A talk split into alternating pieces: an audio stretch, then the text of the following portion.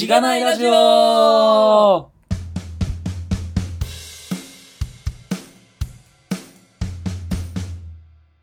うございます。おはようございます。おはようございます。はい。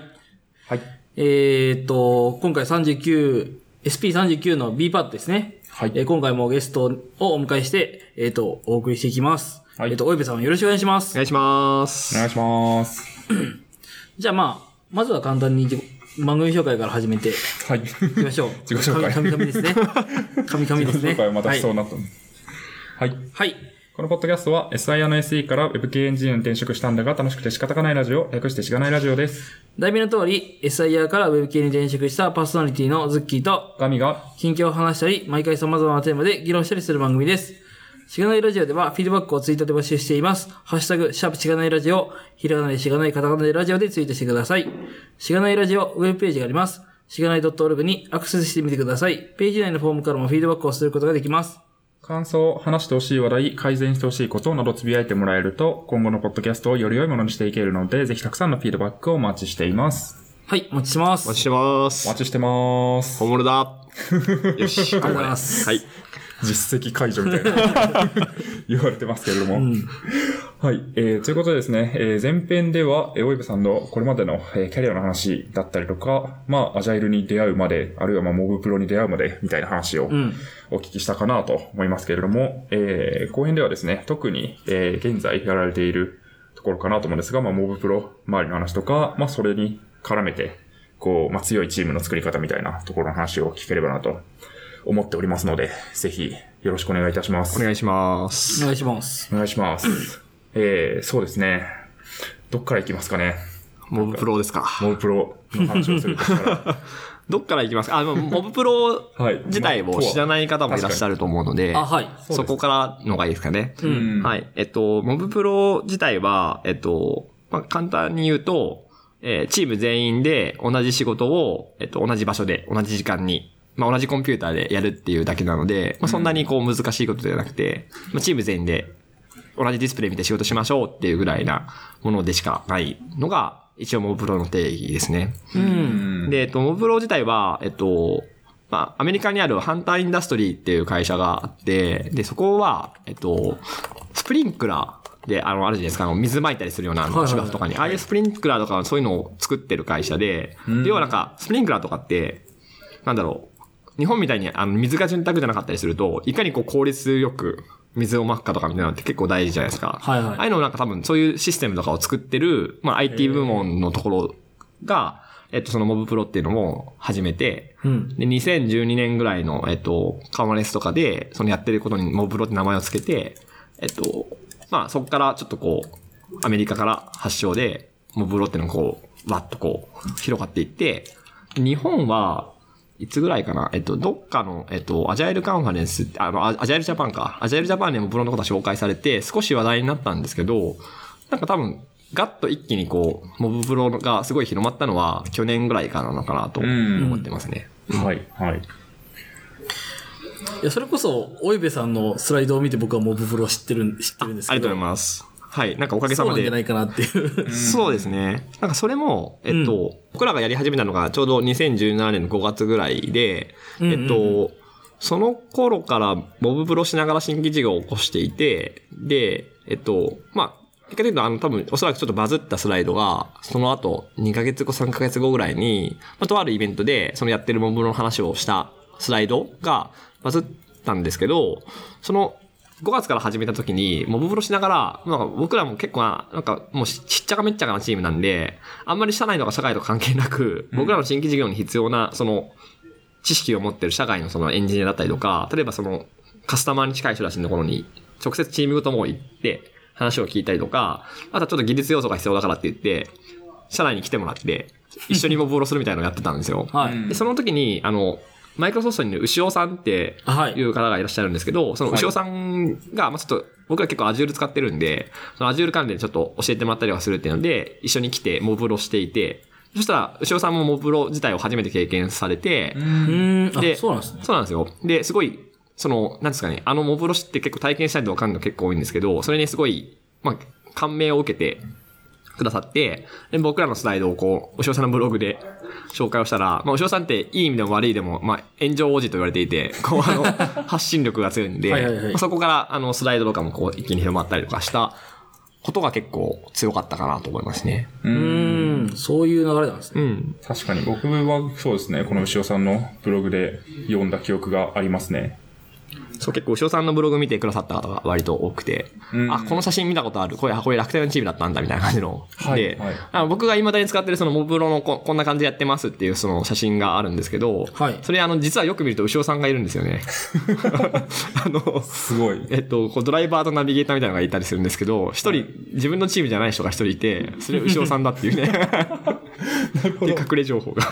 確かにそれは知らない人多いかもしれないですね。特に説明はされてないが、みたいな。そうなんですへえ、そうですよね。この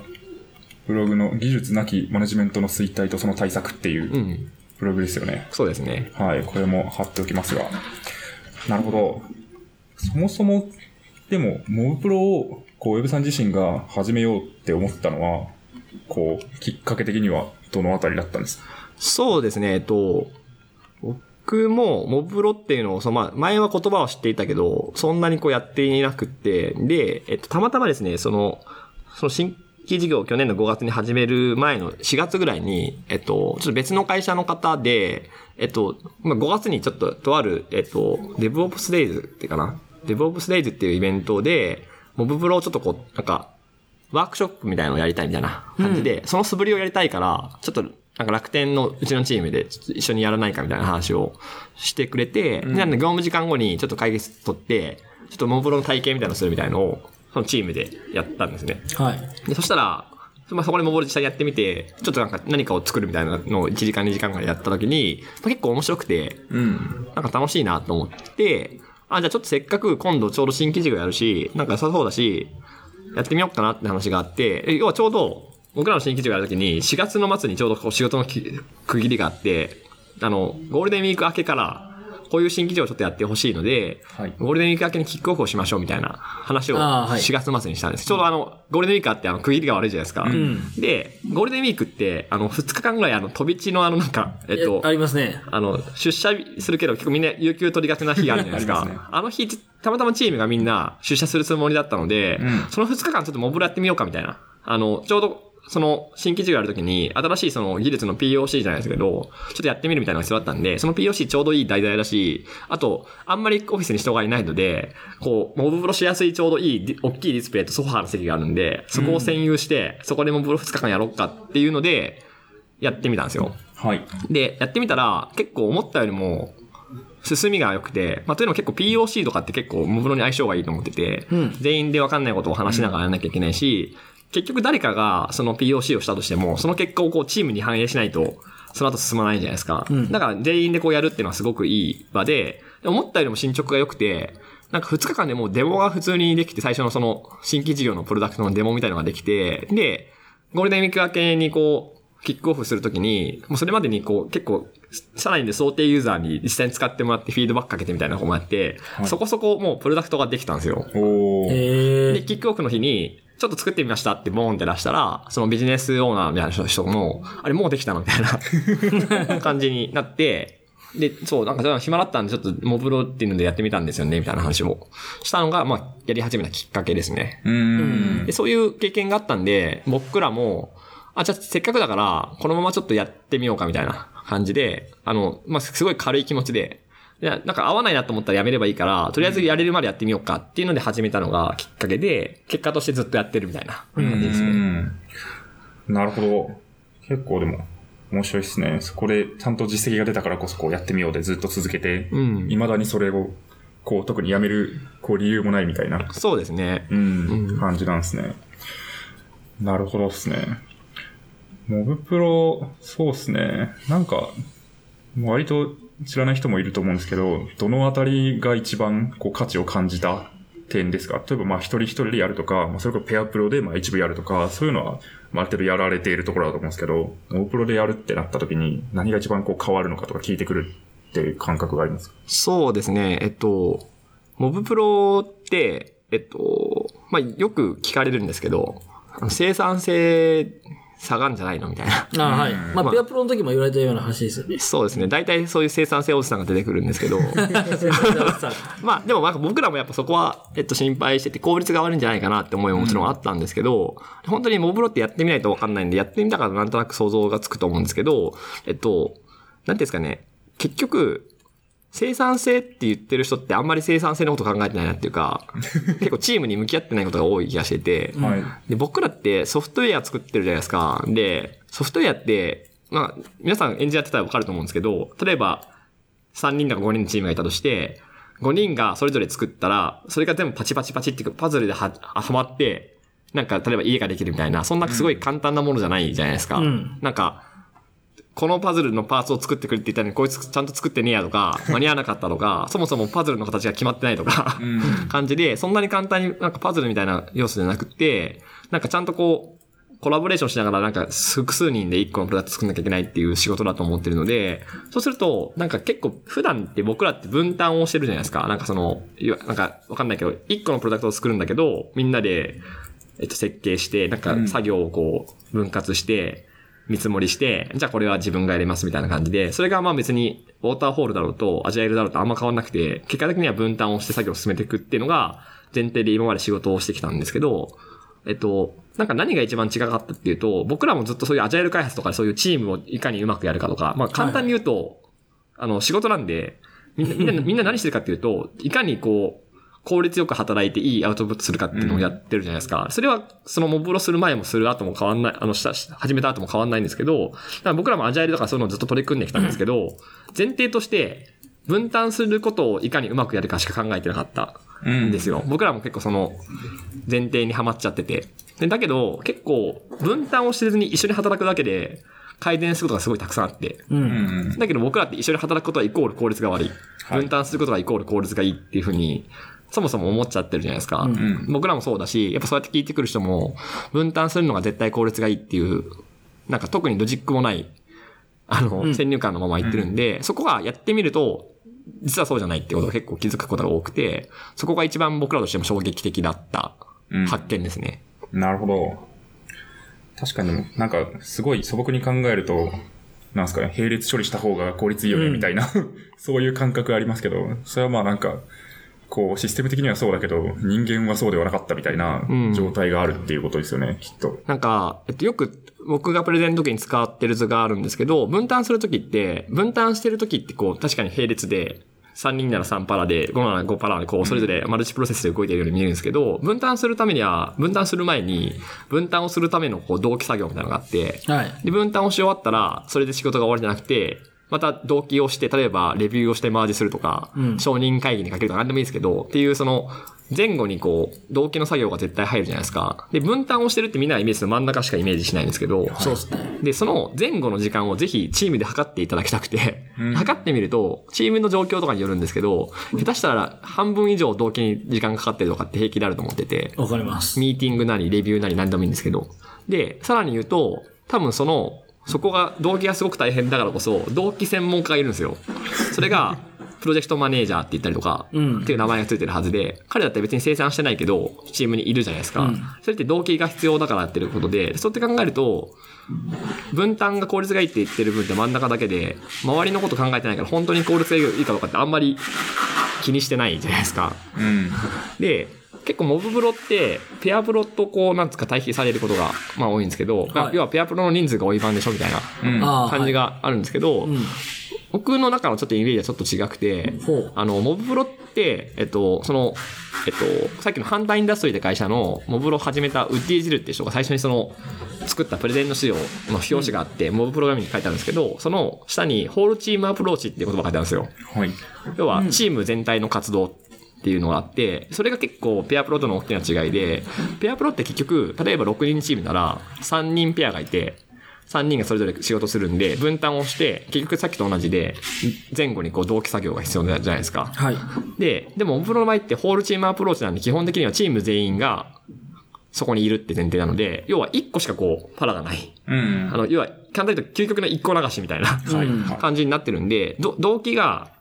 その動機のための作業がないんですよね。い。うん。だからわざわざ別の時間を取って、なんか囚人ミーティングでお互いのやってることを確認するとか、なんか進捗報告するとか必要なくって、チーム全員そこで活動していて、で、ただ同居してないわけではなくて、常にこう、同居をし続けてるみたいな。はい。常に設計をしてるし、常にコードレビューしてるし、っていうのをずっと繰り返してるので、だからそこがすごい違うところというか、あの、ペアとモブの一番違うところがまさにそこで、うんホールチームアプローチってとこがすごく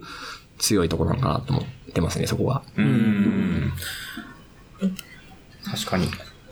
全員が動く必要があるってことですよね。全員がそこにいる必要がある。そうです。うん。そうですよね。逆に、ある種こういない人が出てくると、まあそこと同期するみたいな作業がうん発生する。まあもちろん、こう入ったり抜けたりっていうのがある程度自由だっていうのはあると思うんですけど、そこがなんかずっとこう離れてる人がいるみたいな状況だと、また、そのモプロやってる人と、こう同期する人みたいなのが出ちゃうけど、うん基本もうみんなそこにいるっていう状況であれば、そんなに同居をめちゃくちゃコストかけてやる必要はないっていうことですよね。そうですね。うん。なるほど。それはだいぶ面白いですね。確かに動機のための作業を実はすごいやってるよねっていうのは、あまり気づきにくい点だけど、測ったらそうなんでしょうねっていうのはすごい思いますね。方にそうなんですよ。そもそも専門家がいる時点で、一人が貼り付けでずっと同期を頑張ってるわけじゃないですか。んって考えたら、なんか、どっちが効率いいかって、そんなに簡単には測れないはずで、はい、はい。別になんか分担作業が悪いとか、モブがいいとかって話はするつもりはないんですけど、んただ何も考えずに分担がいいよねっていうのはちょっと思考停止かなっていうのがすごい感じますね。なるほど。確かに。そう思うと、モンプロを前提にしたチームを作った時に、そのチームのこう必要な役割みたいな、例えばこういう人がいるよね、みたいなうんのは変わってくるってことですよね。動機の専門家みたいなのは少なくともいらないみたいな。いらないですね、基本的には。うん。少なくともいたとしても、その専門家になるほどの必要はなくて、はいまあ、とはいえやっぱこう、まあ、モブの範囲をどこにするかで、まあ、もちろん会社の制約もあると思うんで、エンジニアチームだけでモブやる場合もあれば、ある程度プロダクトオーナーのみたいな人も、なんか、えっと、入ってくれるというか、うんあの、モブに協力してくれる場合だったらそうだし、もうちょっとお客さんとかも巻き込んでやるとそれもっと違ってくるんで、範囲によっても違うんですけど、例えば、エンジニアチームだけでやってる場合は、エンジニアチームの中の同期作業はいらなくなるんですけど、チームの外の人との同期は必要になるんで、その割合によってはもしかしたらそういう専門家っていうか、うん役割の人は必要かもしれないですけど、うん。まあ、少なくとも中の作業のために必要な同期の作業の専門家は多分いらなくなるはずで、っ。ていうその辺の、なんか自分たちの作業をもうちょっとこう、見える化したときに、どこがなくなるんだっけっていうのは結構、状況って違うのかなと思いますね。うん。うん。そうなると、その、ま、まあまあ、言う、まあ、一旦マネージャーみたいな立場の、その、まあ、外の人との話をするとか、まあ、い人的リソースの管理するみたいな人が、もし、が、えっ、と、プロ、モブプロの中、チームに入る、ってるとすると、結構その人って外とのやりとりが多くて、抜けることが多いような気もするんですけど、その、でも、そのモブ、モブの中にいるんですよね。えっと、もしその、えっと、モブプロってちょっとなんか確かにさっき言ったみたいに出入りがあって、でそのモブプロの一応定義があって、なんかなんでそこに出入りがするかっていうと、はいモブプロって、えっと、仕事が、まあ、要はディスプレイっていうかパソコンのとこにあるんですよ。で、その仕事に貢献しに来る人が集まってるのがモブうん。って感じなので、仕事に貢献する人はそこにいるようにしようねっていうのが、まあ、仕事に貢献できたらそこに集まろうねっていうだけの定義なので、なんですかね、えっと、例えば自分ってマネージャーやってたりするんで、はい、あの、ね。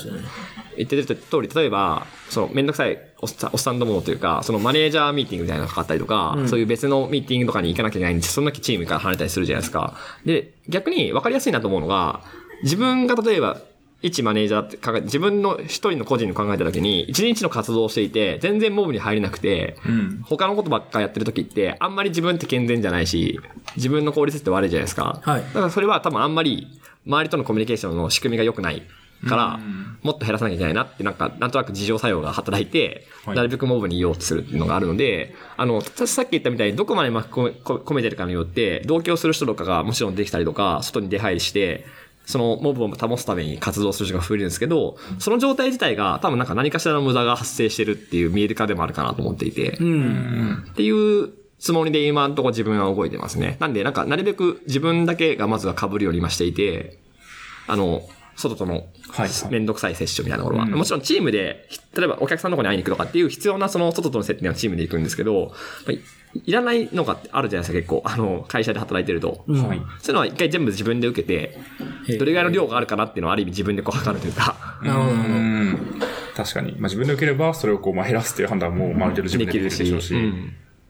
そこの、こう、全体量を測るっていう意味で、まあ、一回受けてるってことですね。そうなんですよ。それ別に分担かどうかモブとか関係なくて、多分その、そこの貢献できない時間って、なければない、ないでいいはず。なければ、な、なくてもうまくいくなら、そうんれが一番いいはずのものであるあるので、会社もだって生産してほしいわけなんで、あのはい、生産活動にね、なるべく効率よく回したいからそういう話をしてるんで、うんうん。そういう意味では他の時間でなるべく減らすべきなので、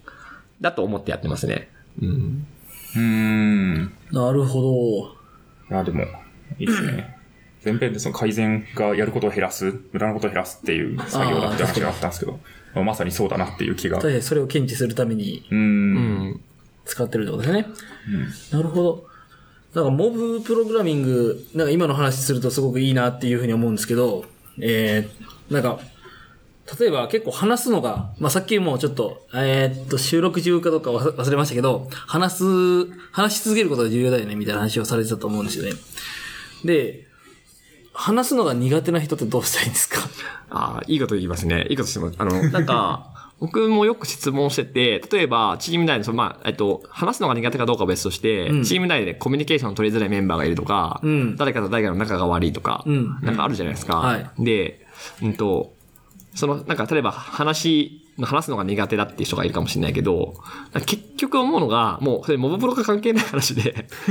それって本当に仕事うまくできてんのって話にうん。落ち着くんですよね。なんかそういうの聞かれるといろいろ、あ、これどどういう風な感じのコミュニケーションしてるんですかってヒアリングしていくと、はい最終的にモブロの話じゃなくなって、あ、それチームの問題ですねっていう、あの、話になることが多くて、うん別に分担をしていても、いや、なんか、モブロが、えっと、分担化って、多分コミュニケーションの密度とかが変わってるだけで、あの、しなきゃいけないコミュニケーションって変わらないはずじゃないですか、仕事をする上で。うん。だけど、モブロの場合ってそれが顕在化しやすいかなと思っていて、別に話すのが苦手とは関係なくって、話すのが苦手でも誰かとコミュニケーションをして仕事しなきゃいけないことは変わらないので、モブプロの場合はそれがすぐに見えるというか、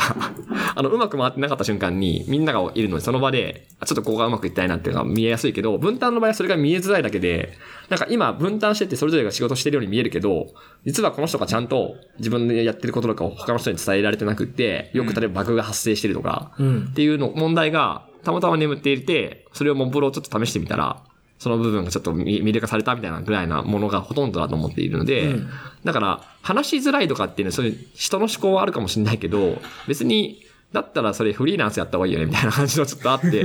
なんあかー。別に頑張って話してなんか話すの上手くなる必要はないけど、仕事する上で必要なコミュニケーションを多分しできるようにならないと、その人も困るはずなので、っていう、なんか、結果的にモブプロの話じゃなくなるよねっていうことばっかりですね、大体。ああ、そういう話は。んなるほど。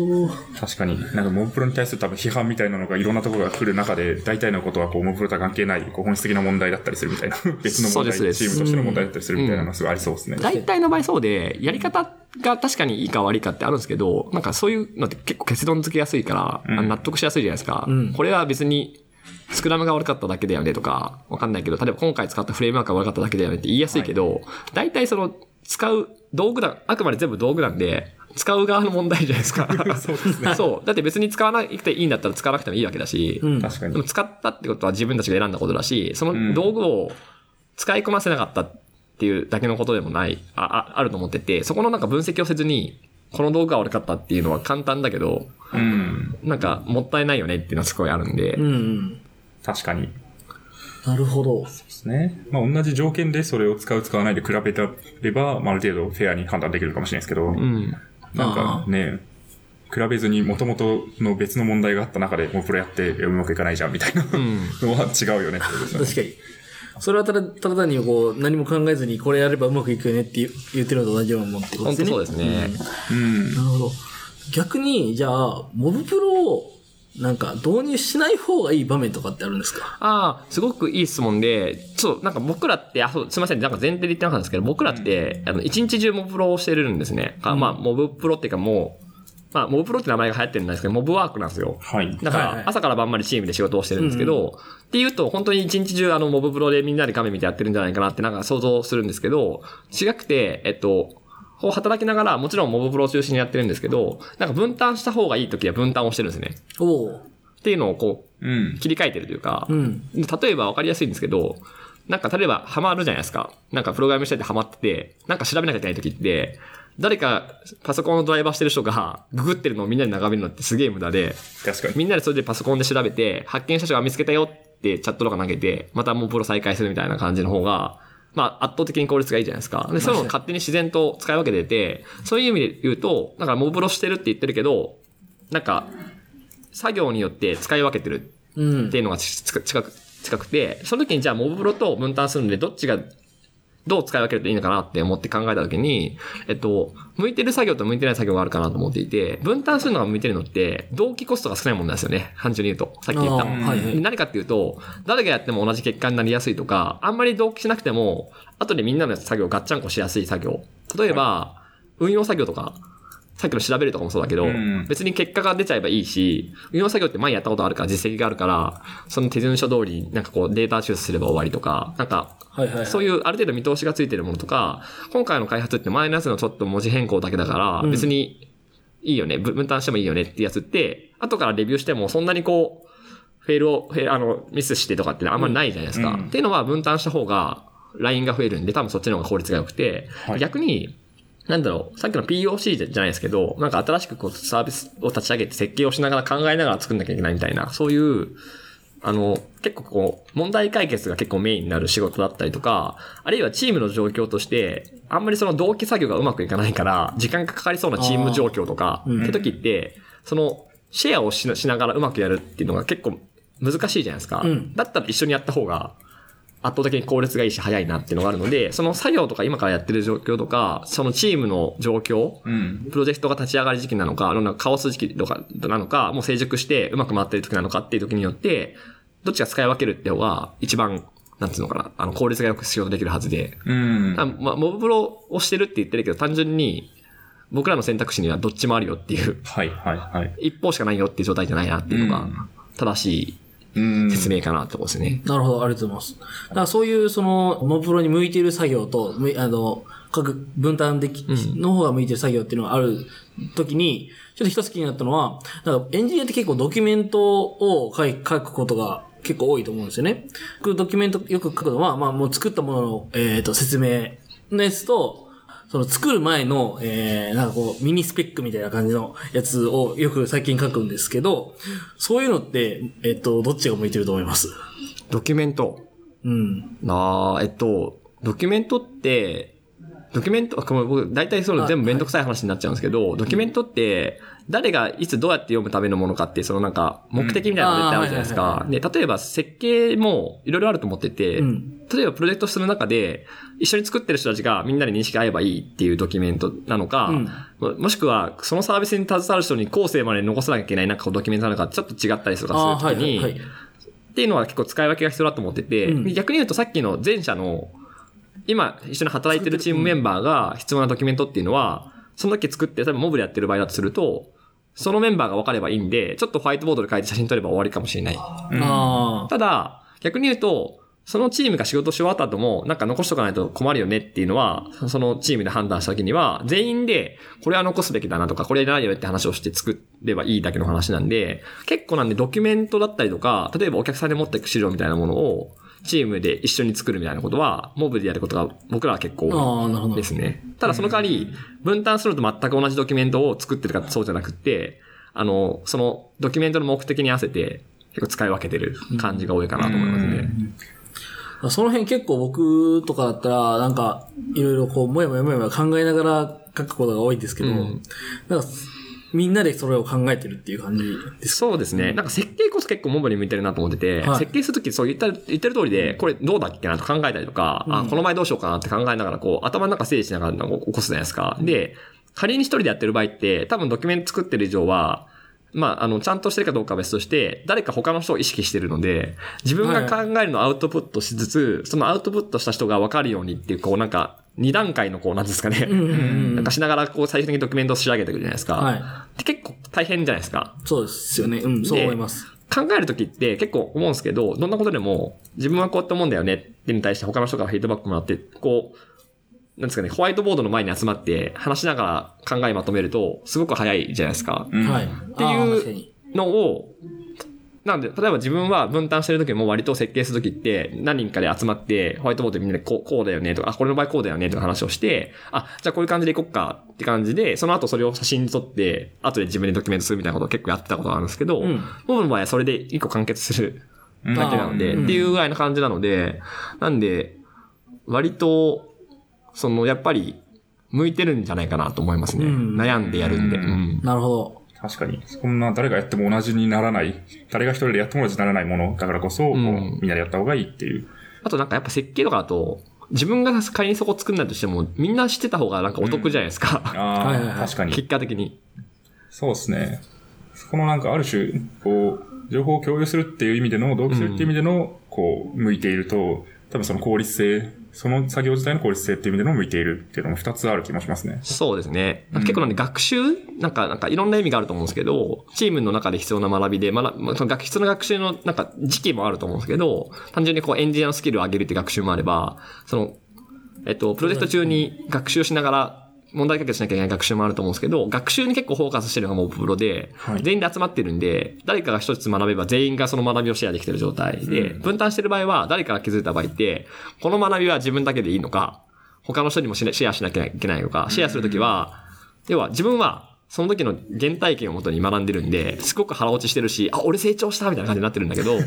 それを経験しない人に伝えるのってかなり結構難しいじゃないですか。ドキュメントにするのか、口頭でするのか、なんかプレゼンするのか全然いろいろ方法あると思うんですけど、なかなかそれって伝わらない可能性もあったりするんで、そこの同期コストもより、よりかかるみたいな感じになるので、ああ、結構でも、モブプロをやってる中での、こうなんかある種経験みたいなのは、割と、まあそういえば、それを思いついた人だけじゃなく、全員にこう、ある種共有される感がありますか。されますね。なんか、わかりやすい例で言うと、あの、環境構築ってよくするじゃないですか、あの、なんはかい作るときに。で、環境構築って、例えば誰かが一人担当で手順書作って、他の人に渡して、これでやればできるからって渡すじゃないですか。そういうの、だあるいは前の人が作ったそういう新人が来たときにドキュメント渡して、これで作ってねって渡すときあると思うんですけど、まあ別にそれが、どっかになってようと、昔のなんか、頑張ってるから作ってようと、あんまり変わんなくて、結果的にそういうなんか渡して作ってもらったりするじゃないですか。って時に、ドキュメントって役に立ったことはあんまなくないですか？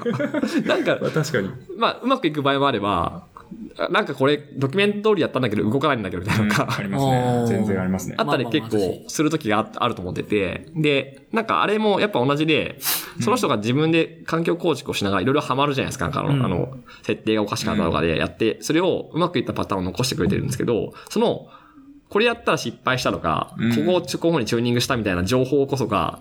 全員シェアすべきところで、確かに。例えば全員で環境構築をみんなでボブロしてる場合って、それぞれ戻ったら同じことは絶対できるじゃないですか。まあみんなで見てるんで。で、仮にそこで何か問題発生した場合って、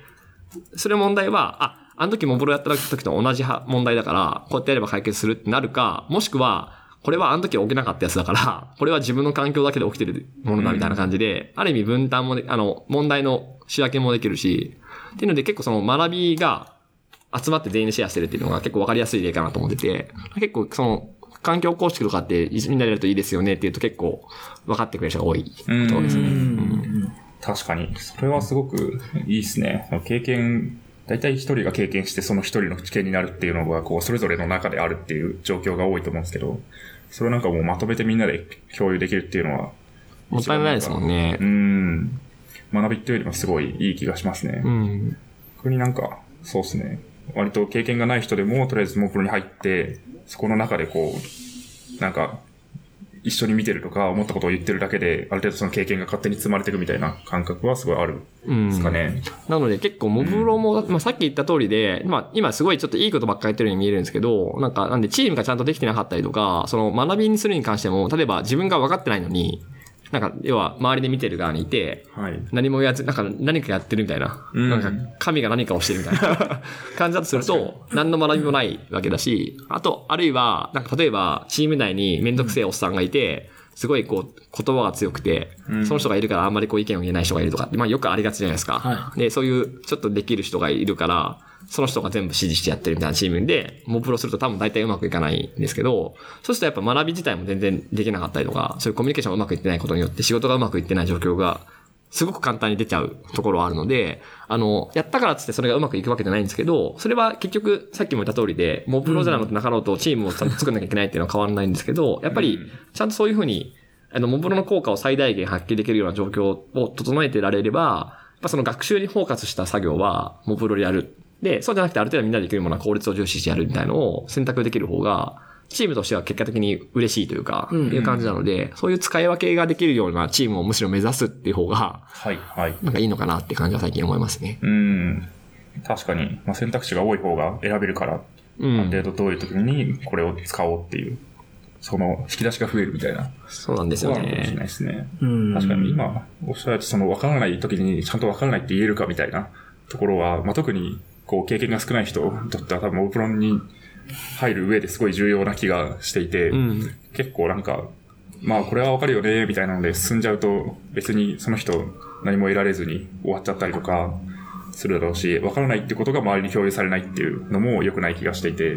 でもそこを言いやすくするみたいなのは結構重要だったりしますか？いや、すごいめっちゃ大事で、はい。なんか自分も昔経験があるんですけど、うん。なんかやっぱ分担をしている時って、じやっぱ分かんないことで出てくるじゃないですか。そうやってあのはい。経験積んでも出てくると思ってて、その時に分かんないからどうしようかな。あ、でもこれ誰に聞いてもしょうがないから自分でやろうかとか、あ、これあの人に聞いたら分かるかもなっていうのにこうアクションしたりするっていうのをやるんですけど、昔の新人の頃って、その選択肢すら分かんないから、どうしようかな、全然分かんないなって思いながらも、とにかく時間が費やされるとか、そうですそうあるいは大体問題が起きるのって定時ぐらいだったりするよ。ほら、じゃあ、あの、終わりぐらいで終わ、起きて、はい。あとちょっとで終わりかなと思ったらみんないないけどどうしようかな。これ明日までやんないと怒られるんだよな、みたいな感じで。うん。はい。こう、それってすごいストレスが溜まる状況で、はい。それでもやんなきゃいけないみたいなのでずっと続けるじゃないですか。で、だからそれって結局やっぱり、わかんないなって気軽に言えるとか、早めにその、ちょっとでも詰まった時点で先に聞いとけば、あの、分かってる人が教えてくれてすぐ5分で解決したかもしれないのが、その後徹夜しても解決しないとか結構エンジニアの仕事ってありがちなので、はいやっぱその分かんないって言える状況っていうのはすごく大事で、うーん。うん。でもそうですね、書いていただいてる心的安全性保つみたいなところも、まあその辺に近い話なんですかね。何でも言える環境を作っていく。そうですね。なんか、心的安全性って、なんかまあ、よく最近言葉で使われるんですけど、なんか元々あるものじゃないと思ってて、で、なんかもうちょっとこうなんか人間、まあなんで僕前そういう人間の行動とか見てたんで余計そういうのが好きなんですけど、あの、た、例えば仮に分からないって言えないとか、自分の意見を言えないっていう人が、自分なり他の人がチームメンバーにいるとすると、なんで言えないのかっていうのをちょっと深掘りをすべきだと思ってて、あそれは、例えば、えっと、言ったら怒られると思うから言えないとか、もしくは、なんか、言うのが自分の、なんか、プライドが 削れるから言わないとか、まあ、いろいろ、いろんな理由があるんですけど、まあ、言えないなら言えないなりの理由があると思ってて、あ。うん。で、なんかそれをじゃあ、どうやったら言えるようになるかっていうのをこう噛み砕いて、それをやっぱ繰り返していかないと言える方にならないじゃないですか。はい。で、だから心的安全って単純なこうなんかチームの状態を表すことだけじゃなくて、心的安全ができる仕組みがないとダメダメで、うんまあ、チームも僕仕組みだと思ってるんで、うん。例えば言える場所があるとか、うん。うん。だから単純に例えば自分でどんどんハマって作業をして、わからない状態でひたすら時間を使ってしまう人がいるんであれば、例えばちょっとわかんないことがあった場合は、話す場を作りましょうっていう時間を1時間になんか1分取って、今なんか今わかんないことあるっていう時間だけ取ってあげるだけで、その人はその機会を使って、あ、ちょっとこれ分かってないですって言えるかもしれないとかっていう、それ仕組みそれが仕組みじゃないですか。はい。っていうのが結局心的安全性につながると思ってるので、うんなんかたただ単に仲がいいとかじゃなくて、なんかそういう分からないことが言えるものがちゃんと土台としてチームに存在してるかどうかっていうところがあって、まあ、本当にそれもう何度も言う通り、本当にモブロだけの話じゃないとしても、やっぱモブロの場合はよりより必要で、うん。それをいかにどう見つけて作っていくかっていうところをまあ真剣に考えるみたいなとこかなとうん。思ってますね。なるほど。うん。やっぱ面と向き合って付き合うチームが一緒になるから、本当になんか全部わかる、分かってしまうんですよね。ダメなところも良いところも。全部わかりますね。ん全部わかります。確かに。それはすごい副次的な効果としてある気がしますよね。割と、なんか問題点がわかるとか、なんか本当に必要なものが何かわかるとか、うん。そういうのを可視化するっていう意味でも、すごいもうプロやっていくっていうのにチャレンジすることの価値自体がある気がする。うん。なんか結構なんか逆だなって最近思うのが、よくモブプロするので結構難しい、そういうなんかコミュニケーションの問題とか、チームの関係性もあるので、モブプロって結構難しいよねってことを言われる時があるんですけど、僕逆に思うのが、なんで一緒に働くことすらできないくせに分担できてると思ってんだろう、お前は、みたいな 感じを思ってて、はい分担こそ僕はすごく難しいそうですね。ことだと思っていて、確かに。すぐ問題起きるし、うん。いい流動が難しすすぎるし。うん。だからなんか意識的に言えなくて問題が起きるって場合もあれば、俺は絶対正しいと思う。あ、要はこれが正しいと思ってやったけど、結果くっつけてみたら違ったとか、方針が違くずれてたとかって平気であるじゃないですか。うんはいそれってまあ、じゃあ、それこそそういう人が好きな生産性の話で言うと、早めなちょっとアウトプットが出た時点で他の人と同期がと取れてれば、その時点で間違いに気づいて早めにこう、修正できたかもしれないけど、結局1日経ってから最後のレビューで気づいたってなると、その時間無駄だってんねみたいな感じになっちゃうと思うんですけど、ん。でそそれぐらいやっぱ結構そういう人間関係とか、えっと、チーム内の仕組みとかがすごく成熟してたら、分担ってすごくうまく回るし、あの、うまくできてるって、なんか自信持っているんですけど、うん。なんか、逆に言うと僕ももともとアジャイルとかスクラムとかもその分担をしながらどうやってうまくやるかって死ぬほど考えてやってきたんで、分担がいかに難しいかも分かってるんですけど、だからなんで逆に一緒に集まるのって僕楽だと思ってて、はい。だって全員でやればいいし、その場でこう、困ってる人とかうん、顔色とかわかるし、わかんなかったらわかんないで手が止まるとかって分かってるんで、そこですぐ、あ、発生、問題が発生したからどうするかっていうのを対策していけばいいだけなんですごくわかりやすいんですけど、それで一緒に働きながら問題を解決していくことができるチームであれば、分担をしてもある程度うまくできる気がするんですけど、うん。なんで分担できてると思ってんだお前はって、マジでいつでも、いつも思う。そこはもう難しいよねっていう人は分担もそもそもできたんよねっていうのが結構あるってことですよね。うん。確かに、いや、それはすごい面白いですね。僕、うん。なかなかでも、結構難しいなって思って聞いてみたいところとして、割となんか、先ほどもあったと思うんですけど、こう、モブワークで全部、こう、モブでやりつつ、まあ、分担もするっていう、そのスイッチングを途中でしていくみたいなところもあると思うんですけど、そこのなんかで見極めみたいなのって、すごい難しい気がして、例えばなんか、今じゃあちょっと一旦これを分担でやろうみたいなのを判断する人がいるわけじゃないですか。うんそこがなんかできる人がいるとだいぶうまく回るかなっていう気もしていて、なんかその辺って、こう、どうなんですか？割とそれをできるようになっていくものなんですか？だんだん。そうですね。なんか僕らのチームって、えっと、まあなんかみんな個性が強いんですけど、個性が強いんですけど、別になんかこう、例えばそういうのを、えっと、判断する人とかって、あんまそういう役割って特に固定して決めてなくて、うん。えっと、なんですかね。結局それ、そういうのも全部そうなんですけど、なんか結局、やっぱり仕事って回していかなきゃいけなくなると、なんか誰かに依存してる状態ってあんま良くないじゃないですか。だからそういう切り替えの判断とかも、もちろんうまくいく時とうまくない時あるけど、はい。チームでこう、うまくなっていく方がうん。うん。正しいと思ってて、だからもちろん誰かが言う時もあるんですよ。なんか、結構人によって問題のアプローチって違うので、例えば自分のチームメンバーで言うと、すごいもうエンジニアリング大好きなメンバーがいると、そのメンバーって本当にひたすら問題を解決したくなるので、とにかくこう、モブしながらでも、みみんなでこう問題解決してハマってこう、どんどんこう問題を解き明かすみたいなことに時間を使って集中するタイプがいて、すごいいいエンジなんですけど、でも逆に僕って結構すぐ諦めるんですよ。あの、なんかハマってるってことはなんかおかしいから、一回ちょっと手を止めて、この問題を解きに行くのか、別の方法を取るのか、ちょっと判断しようみたいな感じですぐ止めるんですけど、っていうのって別に、誰が判断してもいいんだけど、それを例えば自分が言った瞬間に、あ、いや、これはやった方がいいよね。あ、じゃあ一緒にやろう。あ、じゃああと1時間だけやろうかみたいな話をそこでチームでするんですけど、それをやっていくと、普段ハマっちゃうメンバーも、だんだんそれが自分でもできるようになるというか、うん。はま、はまるならはまるでいいんだけど、こう、はい思いっきりハマってほしいじゃないですか。あの なんか、ねもう心を込めて、今日一日ハマろうみたいな方が気持ち、気持ちいいじゃないですか。っていう判断を最初に入れるかだけの話なんで、そういうのって、まあ、今のは一例ですけど、そういう感じで、チームでそれ判断をするってこと自体を一緒にそれも共有していくと、判断の仕方とか判断するタイミング自体も、自分じゃない視点のいいところをいいとこ取りしながら学んでいけるんで、はい。っていう風になんかやっていくことが多いですね。なるほど。うーん。確かに。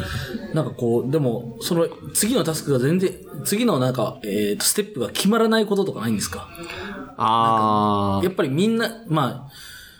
人数がいると、それだけ、その、次のネクストアクションが、なんか、いや、こうした方がいい、ああした方がいいみたいな、で、ずっと、なんかこう、平行線にはなんないんですかね？なるほど。えっと、えっと、よく、なうちのチームはよく結構議論をするので、はい。そういう、おっしゃる通りで、これはやっぱこうじゃないかみたいな話で一回こう、議論の、議論タイムになると結構あるんですけど、うん。その時は一回手止めて議論しようってもう決めていて、で、決まらなかったことは意外となくって、そこでもう、要は、なんか話し始めてなんか意見が合わない時って、チームとしての方針定まってないタイミングなんで、それはもう、もう、けんけんがくがく、心ゆくまで話して、チームで納得すべきなんで、そこで話して、もちろんちょっとこう、ね、バチバチじゃないけど、はい。これはこうだと思うみたいな話をするとしても、結果としてチームで、結局、なんか結論出さなきゃいけないんで、じゃあまずこれをやってみて、ダメだったらこっちにしようかみたいな話とかも含めて、なんかしたチームとしての方針を決めて、うんもう一回作業に戻るって繰り返しなんで、今んとこ、まだそれで、なんつうのかな、もう何も決まらずに冷戦が始まって、なんかいなくなったみたいなのはないし、あとはやっぱりちょっとそういうのって議論すると、熱くなっちゃう時ってあるじゃないですか、こう。うんあの、わーってこう自分の気持ちが強くなって、なんか冷静な判断できないとかがあるんで、そのそういう時もお風呂さっき言ったみたいにあの、こう、離れることも OK にしてるんで、ちょっと自分が、えっと、例えばちょっと熱くなっちゃってるなと思ったら、ちょっと頭冷やしてくるじゃないけど、ちょっとコーヒー飲み行って持ってくるとかっていうのをお互いにしながら、最終的には結論が出てから次に進むっていうことを決めているので、決まらなかったことはないっていうか、ええ決まらなかったらもう仕事してないってことなんで、まあそうですね。そううん。割とそんな感じでやってることが多いですね。なるほどう。ん。あそうですね。これもすごい聞かれることだと思うんですが、多分聞いているリスナーの人も気になっていると思っていて、割となんかじゃあモブ全くやったことがないですと、そういうチームがあった時に、なんか、いきなりでもじゃあ全部モブワークにしましょうみたいなのって、こう、もしかしたらこうハードルが高いかもしれないと思うんですけど、なんかまずここからやるみたいなところで言うとなんかあったりします？うん、なんか普段の作業を一部モブロでやってみるっていう経験するだけでいいかなと思ってて、それも、なんか僕思うんですけど結構、なんかみんな結構ちゃんと真面目になんか承認を取ろうとするというか、モブプログラミングをします、いいですかみたいなことをなんか取りに行くんですけど、モブプロってちょっと違うのが、みんな多分結構普段自然とモブプロみたいなことをしてることが結構あると思っていて、うん。例えばトラよく僕よくトラブル対応とかそうと思ってて、はい。なんか例えば、定時間際にトラブル起きたって知った瞬間に、その発見したやつのログの画面とかみんなで集まって、みんなでこうトラブルシューティングして、解決までして、例えばそのその場にマネージャーみたいな人がいて、あ、じゃあこれ出そう。で、確認テストまでして、リリースまでするみたいなことをみんなでやったりするじゃないですか。ああれって、なんで合わせてるかっていうと、その一個のトラブルを解決するってことに関しては、その周り全員集まって全員の知見を集合させて、うん要は問題対私たちみたいな構図にして、フルボッコにして、一番早く解決するってことをし、承認とかも含め全部問題を終わらせる、仕事を終わらせるために、あそこに貢献できる人が集まってるって状態が、結構あのトラブルシューティングの場だと思ってて、でああれが僕、僕モブプロだと思ってて、モブプロのなんか原点で、あの状態をもうちょっと他の仕事でもうまく使えるといいなっていうだけだと思ってるので、なんかそういう意味で言うと、なんていうんですかね、えっと、なんか、始めるときって、そんな言い訳、あなんか言い訳も必要なく仕事してるだけなんで、うんだから例えば普段1時間ぐらいミーティングとかする場あるじゃないですか。ミーティングルームでもいいし。だから1時間、あミーティングルームだと多分ディスプレイがあるんで、なんか、なんか設計ミーティングを適当に入れて、その1時間みんなでチームで集まって、何かこう、モブロに向いてそうな作業を体験してみるっていうのから、やってみればいいかなと思ってて、うんその時選ぶべきなのは、さっき言ったみたいに、なんかこう、全員でやって学びを得る得ることに意味がありそうな作業で、まあそれこそ環境構築とか、設計とか、あとは最初にこう、設計とかした時に最初にこう、作り始める時にフレームワーク使いながらちょっとこうなんかどうしようかなってフレームワークをいじりながらチューニングするタイミングがあるじゃないですか。ああいうのを全員でやると、あ、これはこういう風にした方がいいよとか、うんモデルはこっちに置こうみたいな話とかをするっていうのは、なんか向いてるなと思うんで、まあなんかちょっと題材を選ぶべきですけど、はい別になんか、お膳立てというか、うんあの、承認を取る必要ないので、サクッと普段の仕事にま混ぜ込んで、うんただ単に仕事をやればいいかなっていう、うん。こうかなと思いますね。確かに面白いですね。ミーティングをとりあえず入れて、実はモブプロでした、みたいな、やり方っていうのはすごいやりやすい気がしましたね。今すごい聞いてて。なるほど。うん。だって仕事してるんですもんね。別に遊びをしてるわけじゃないんで。仕事してるからいいじゃん、みたいな。うん。確かにそうですね。うん。もう一個聞きたいことあるんですけどいいですか？あのー、人数の問題で、今さっき、えー、4人、今も4人なんですか？4人ですね。うんのチームっておっしゃってたんですけど、なんか僕の会社は、もう本当に今の会社になっちゃうんですけど、まあ、ちょっと人数が結構最近増えてきて、えーっと、同じプロダクトを13人ぐらいで作ってるんですよ。えーっと、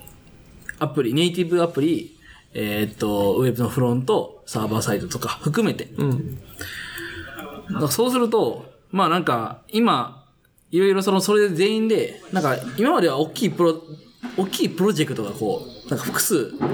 走ってた。で、まあ、ビバラバラで、バラバラって言っても、まあ、そのプロジェクト単位で結構やってたんですけど、えー、なんかこう、みんなで改善していこう。なんか、大きいプロジェクトが一旦終わって、なんかこう、いろいろでも問題はあるから、一回みんなでいろんな課題を集めて、それを改善していこうみたいな大きいプロジェクトになってるんですよ。さらに大きいプロジェクトに、そういう意味ではなってる。で、ただなんか、あの、うまくいってないっていう問題があって、んどうしようかなと思って、まあ、モブプロとかあって、そのモブプロの話を聞くと、なんかそういうのをうまく取り入れられたらいいのになっていうふうに思うんですけど、ただ、チーム全員で、その10 13人全員でそれはなかなか難しそうな気がするうんうんうんうん。と思うと、その、何人までいけんのか。どう、どう、どう進めりゃいいかなっていうのが、まだちょっと、うん、わかんないってところがあって、なるほど。普通にそ、普通に相談してるんですけど、なるほど。あ、うんすごいいい質問です。人数ってすごく困ると思うんですけど、うんうん。僕なんか結局これって別に全てにおいているんですけど、はいやっぱ ROI じゃないですか。なんかどんだけコストかけるかによって、リターンが得られるかで、まあ、なんでリターンって言ってもお金じゃないと思うんで、今回の場合、要は、なんかチームとしてやってよかったなって思えるとか、うん。なんか学びと得得たなって思うかとか、チームが結果としてうまくいったとかっていうことだと思うんですけど、そうすると、うんと、確かに人数で言うと、まあずっとモブロするなりとかいう意味で言うと、やっぱ4、5人ぐらいが結構ベストかなと思ってて、うん。なんかそれってよく言う、あの、2ピザルールとかチームのサイズの話があって、はいはいはい。それって別に、あの、モブとか関係なく、チームのサイズってあんま大きすぎると結構働きづらいので、まあ4、5人とかのチームとかそういうチームで働けるように仕事をうまくこうドメイン分割っていうか、なんかして、その仕単位でうまく回るようにするの結構いいよねって感じで、なんかよくさあの言われてると思うんですけど、それとあんまり話は変わらないので、やっぱ4、5人ぐらいだと、なんだろう。例えば、振り返りミーティングしててもそうですけど、4、5人ぐらいだったらみんな話しながらできるじゃないですか。うんでも10人とか20人になると、喋ってるやつと喋れるやつができて、寝るやつがいたりとか、するじゃないですか。っていうのがあるんで、やっぱそういう、あの、日八の法則みたいなのが出てきちゃう、来てしまうぐらいの人数になると、あの、問題が出てくると思うんですけど、ただ、えっと、例えばだけど、なんか、10人ぐらいで、って言っても結局多分中では多分10人ぐらいのは働いてたなんか何人かに分かれて働いてたりするのもあると思うし、うん。仮にそうだとしても、10人でやるべきだなと思うことは、10人でモブロすればいいかなって僕は思ってて、あ、の、やりづらいかもしれないし、あの、ちょっとこう、なんかそういう工夫はいるかもしれないけど、なんか10人でやった方がいいかなって思う理由があるからモブロ多分選択するじゃないですか。そうじゃなければやんなきゃいいと思うんで、なんでこれは全員ちゃんと、全員が知っておくべきで、全員で問題解決して、その結果を全員が持ち帰るべきだなって思うことは、それができるように、うん。モブプロでもいいしそうじゃないやり方でもやればいいかなと思うので、10人でもなんか、10人でもし自分があるとすると、なんか大事にしようかなと思うのは、さっき言ったみたいに、あの、ドライバーしてる人とか、そこに貢献しようってする人は、多分ちゃんと得られるし、あの、コミットできるんですけど、そうじゃない人たちが出てきてしまうと、あの、ただ単にいるだけとか、うん。オーディエンスになっちゃうので、それをいかに全員が巻き込めるようにどうやって工夫するかなっていうことをちょっと考えて、そこだけ仕組み化して10人多分モブロすると思います。うんそれは10人でしなきゃいけない理由があるんで。はい、はい。はいただ多分一日中ずっと10人でやるかっていうとちょっとやめようかなと思う。さすがになんか効率悪そうな感じするじゃないですか。そうですね。それは思いますけど。確かに。確かにそうですね。ういう10人でもちゃんと意見を出せるように、わかんないですけど、例えば、なんか、 Slack のチャンネルを作って、そこにこう、みんなでこう書き込めるようにして、それを見ながらやるとか、なんかわかんないですけど、そういう仕組みをすれば、別に10人でやるべきことだったら10人でやるべきなんじゃないかみたいなうんですかね。結構振り返りとかと似てて、なんか振り返りも、例えば組織でやりましょうっつって、僕最大80人ぐらいで振り返りしたことがあるんですけど、すごい。まあ、それって80人でやらなきゃいけないのか、40人でやらなきゃいけないのかっていう理由があるじゃないですか。で、まあ、40人の例えば部署があって、40人の部署で振り返りしたいって時に、じゃあそれを無理やり5人ごとに分けるのがいいかって言ったら分かんないんですけど、40人でやるのは理由があるんで、40人でもうまく全員がコミットできる仕組みを作ってやるし、あとは、えっと、分けるとしても、例えば10人だとしても5-5だったら要は5人が2人、2つチームになるじゃないですか。で、なんか例えば同じ題材をそれぞれモブでしてお互いの結果をあ合わせ、合わせて一番いいものをみんなでその、いいとこ取りをして、結果的に合意するっていうことをすれば、お互いに考えたし、あの、5人5人で集中して、アウトプットしたって学びが得られるので、その結果しかも2つのチームが考えたことをより合わせて、最強のものを作るじゃないですか、その10人の中で。っていうのが、それで良ければ、分割して相手やるし、はい。っていう感じでやっていくことが結構多いですね。ん振り返りも同じじゃないですか。10人でやろうと思ったら10人でやる時もあれば、わざと55にして、それぞれなんかこう決めて、それを最後お互いにシェアするっていう風にすることもあるし、っていうのとあんまり変わらないかなと思うので、確かに。こうも臨機応変にこうやっていくっていう中で一つの選択肢としてモブがあるっていうだけのものでしかないってことですかね。全然、モブしなくてもいいし、モブしてもいいし、みたいな感じなんで、本当そうなんですよ。確かに。なるほど。あ面白いな。でもね、ミーティングするくせに何でモブロ嫌がるのかちょっとわかんないですよね、僕は。そうですよね。ミーティングするときって20人ぐらい集まってるから、まあ、20人で何か1個の作業をしてるじゃないですか。そうですよね。それ20人が1時間とかかけてたら20時間なわけじゃないですか。そうそうそうそうそれがいいならなぜモブはダメなんだみたいな。だったら同じ時間でモブする時間を例えば1週間に1回作るとか、今回はミ今週はミーティングじゃなくてモブにしようとかってしても、まあ、かかるコストは同じで、うんそうですね。その時のリターンがどっちが多いか比べれば、多分お得になるはずで、うーん。ぐらいのなんか扱いでいい気はするんですよね。確かにないやー、すごい、いいっすね。そこのなんか、分担とモブで選べるっていう観点はすごい、今日なんか学びになった気がしますね。かなり。なるほど。結構時間的にはいい時間になってきたのですが、何かこれからモブプロを始めたいっていう人にメッセージなどはありますか？なるほど。うんと、はいやりたいならやればいいんじゃないですか。って、うん、なんか別になんか僕はモブプロが一番いいとは思ってなくて、うん。僕はなんで、最強のチームを作りたいと思ってやってって、単々に今モブプロやってるだけの話なので、はいまあ、モブプロ、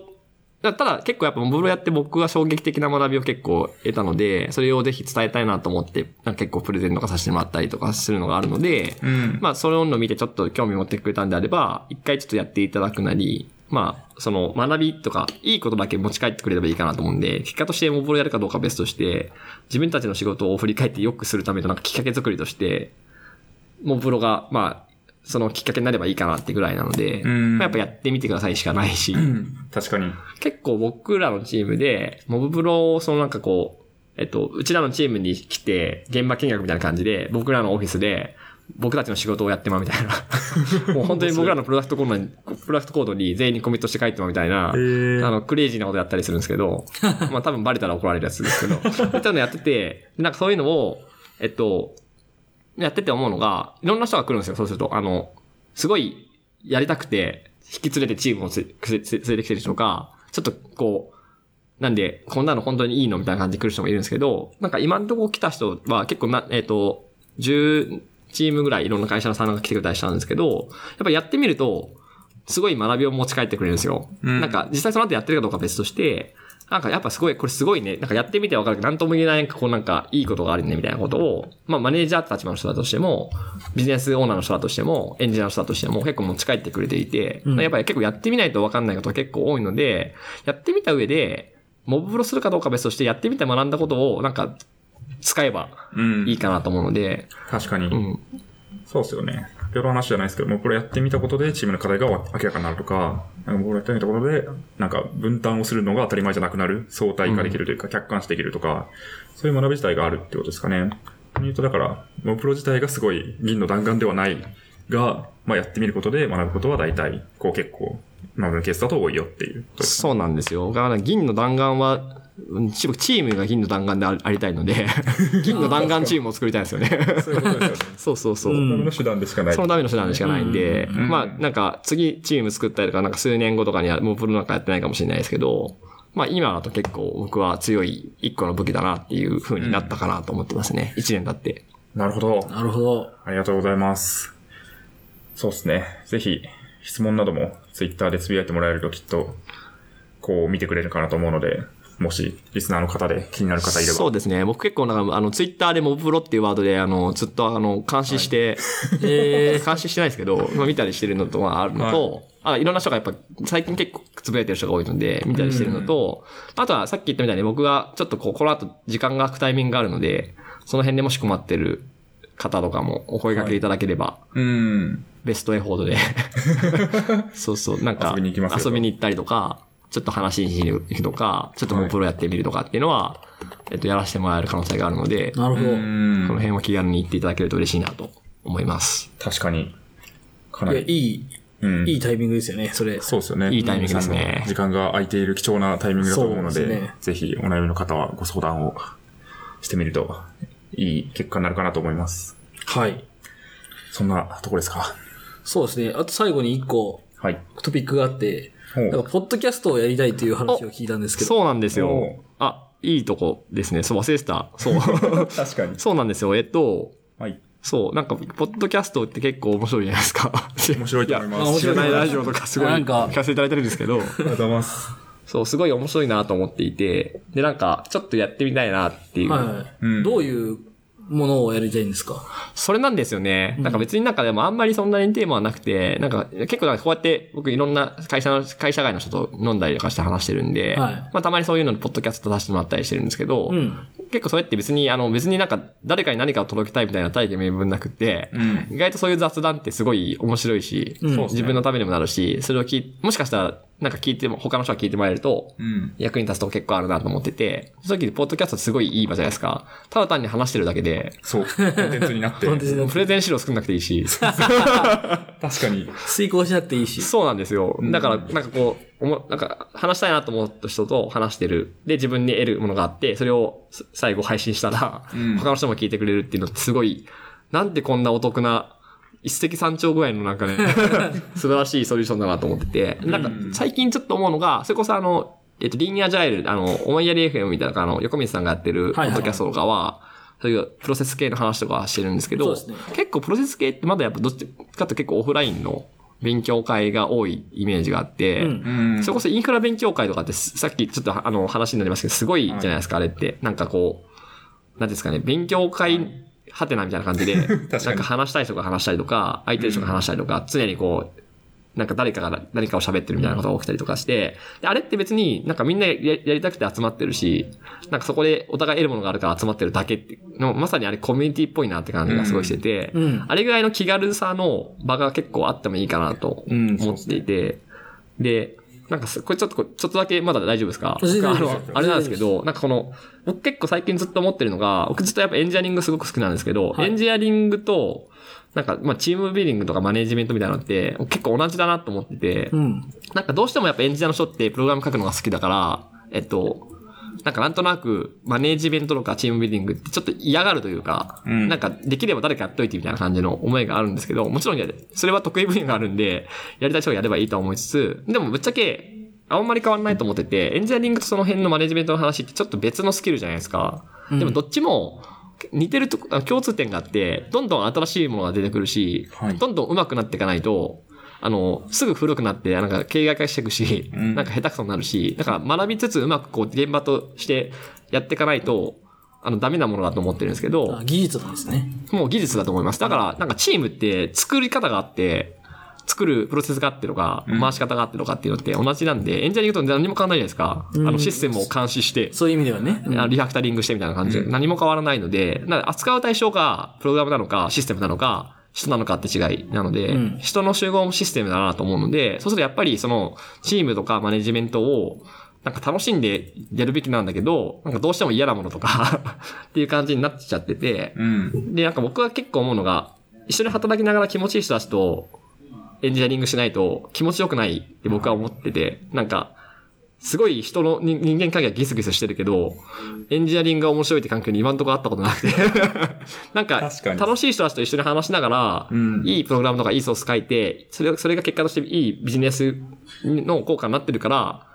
楽しいなって思うので、なんか、だから、どっちかとかあんま僕は選ばないので、なんか、チームビルディングの方も、マネジメントとかも、楽しく上手くなりたいし、どっちも上手くやりたいなと思ってて、特にマネジメントの方がやっぱそういうのが少ないので、もっとこう楽しく、なんかキラキラ語る人がうん。増えてほしいなってずっと思っているので、はい。だからそういう意味では、ポッドキャストをや、とかも含めて、もうちょっとなんか、そういうお堅い人とか、はいなんか、偉いおっさんが喋るんじゃなくて、うんそれこそ新卒1年目の子は僕喋ってもいいと思うんですよね。チームの話とか。うん。なんでそういう、きなんか気軽さというか、は作りたいし、それって結構いい、ポッドキャストがすごいいいあれじゃないですか、場じゃないですか。だなっていう、なんかちょっとそういういいことで締めとこうかなっていうね。最後ちょっと好感度を上げて好感度 終わろうかなって思いが。いや、確かにそれすごいある気がしますね。マネジメントをやりたくない人多すぎ問題みたいな、やっぱあるじゃないですか。うん。そこはでもマネジメントをしているっていう人がそんなにこうキラキラしてないとか、そうなんですよ。辛そうに見えるとか、まあ実際そうなのかわかんないですけど、まああるいはちゃんとやれてる人がそんなに発信してないとか、そういうのがもしかしたらあるのかもしれなくて、そこがもし可視化されたりとか、こう、例えばゲストに呼んで話してもらうとかいうポッドキャストがあるんだったら、かなり聞きたいと思いますけどね。うん。めっちゃ楽しいんですよ。うん。実際。あの、同じなんで、なんかその、こうやってやろう、上手くなったなとかって、それを、プログラムじゃなくて、チームビルディングっていうので表現をして、いいチームができて、いいアウトプットできるチームができた時ってすごく楽しいし、うん。そのチームで自分が働けると、すごくいいし、いいチームができていくと、だんだんマネジメントの工数とかその辺にかかる時間も減ってくんで、自分がやりたいことやれる時間も増えてくるじゃないですか。うんから自分にとっても一石二鳥だったりするんで、まあ結構僕はなんか自分がやりたいことのために結構チームビルディングって、あの、好きでやってるのが結構あるので、はい。はいだからなんかそこは、なんかキラキラしてるぞっていうね、アピールしとこうかなみたいな。確かに、そこはでもエンジニアリングで例えば何かを自動化して、本当に本質的なところに集中したいとかとなんか似てますよね。そうです、そうです。本当そうだと思いまそれをちゃんとす。作って、んそこで別に本当にやりたいことをやっていくみたいな。そうなんですよ。確かに。いや、ちょっとやってください。聞きたいです。いつ頃の予定とかもまだあるんですないですか？いやー、なんか近い時間、もうだから僕時間が空くんで。実はね、ちょっとね、もうあれなんですよ。あの、ブログを、あの、ワードプレスで作ってるんですけど、はいあの、ポッドキャストの準備をもうしているので、おーあとはね、ちょっと機材とか含めてどうしようかな、みたいな感じで。なるほそうそうそぜひじゃあ、近日中にはい公開されるというところで、ど。はい。楽しみに。う。ぜひ、聞いてください。はい。はい待っていましょう。聞きます、僕も。僕も聞きます。ありがとうございますそうです。はい。じゃあ、またこうかな？いい感じで締まりましたね。確かに。はい。はい。じゃあ、お願いします。はい。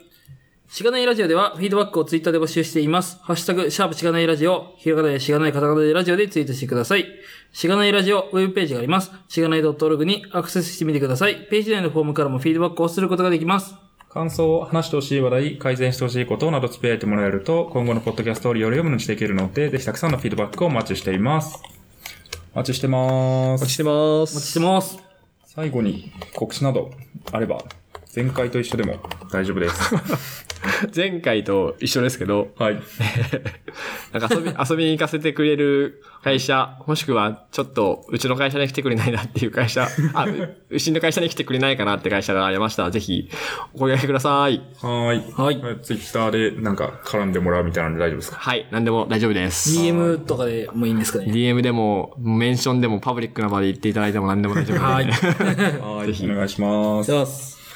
はい。そしたら、えー、あと、あれかな？一般社団法人アジャイルチームを支える会かな？あ、と言いますか。ありがとうございます。なんかわざわざ言っていただいてすいません。えっと、あの、一般社団アジャイあ一般社団法人アジャイルチームされる会っていうのに、まあ所属してまして、まあそこでいろんなイベントやってるんで、ぜひせっかくなんで一回ちょっとホームページとか見てもらって、えっと、特に、えっと、この法人では、えっと、最近、チームビルディングし始めたんだよねとか、最近なんかおじさんに言われてアジャイル始めたんだよねみたいな感じの、悩んでる現場をサポートしたいって思いなので、えっと、まあ、そういう人たちに向けたイベントとか、そういうものをやってるので、あの、もう現場で本当に悩んでて困ってるよって人が、えっと、気軽に来れる場を作っていますので、はい興味があればぜひお越しください。はい。もろもろリンクなどはショーノートに貼っておくかなと思うので、ぜひそちらから辿ってみてください。はい。えー、ポッドキャスト、キャスト出演はでも結構やられてるんですよね。3回目ぐらいですね。3回目ぐらいなんで、全然慣れてなくて、もう超緊張してますね。絶対嘘です。そうは見えないって感じですけど。はい。いや、でも確かに、ポッドキャスト自体の先ほどの魅力か語っていただきましたけど、まあそういうところすごいあるかなって思うので、ぜひ、まあその魅力を感じるためにも、いろんなフィードバックをもらえると、また確信できるかなと思うので、ぜひ聞いてる人から、およべさんかっこいいとか、そういうフィードバックがあるとそうです。ね。いや、うまいですね、繋ぎ方。さすが、さすが、パーソナリティ。いや、ぜひ、あの、なんか、ツイッターでね、盛り上げていただけると、あの、シャープしがないラジオで、すごい。はい。内部の人感がすごい。ありがとうございます。つぶやいてもらえると、えー補足できるかなと思うので、そうですねうんはい、一緒に盛り上げていきたいなって思います。はい。確かに、ポッドキャスト仲間になっていくわけですね。そうですね。これからははい。ぜひまた遊びに来させてください。はい。ありがとうございます。そしたら、こんなとこですかね。はい。はい。そしたら SP39 の B は、えー、おいぶさんをゲストにお迎えしてお送りしました。2回に引き続き、おいぶさんありがとうございました。ありがとうございましたあ。りがとうございました。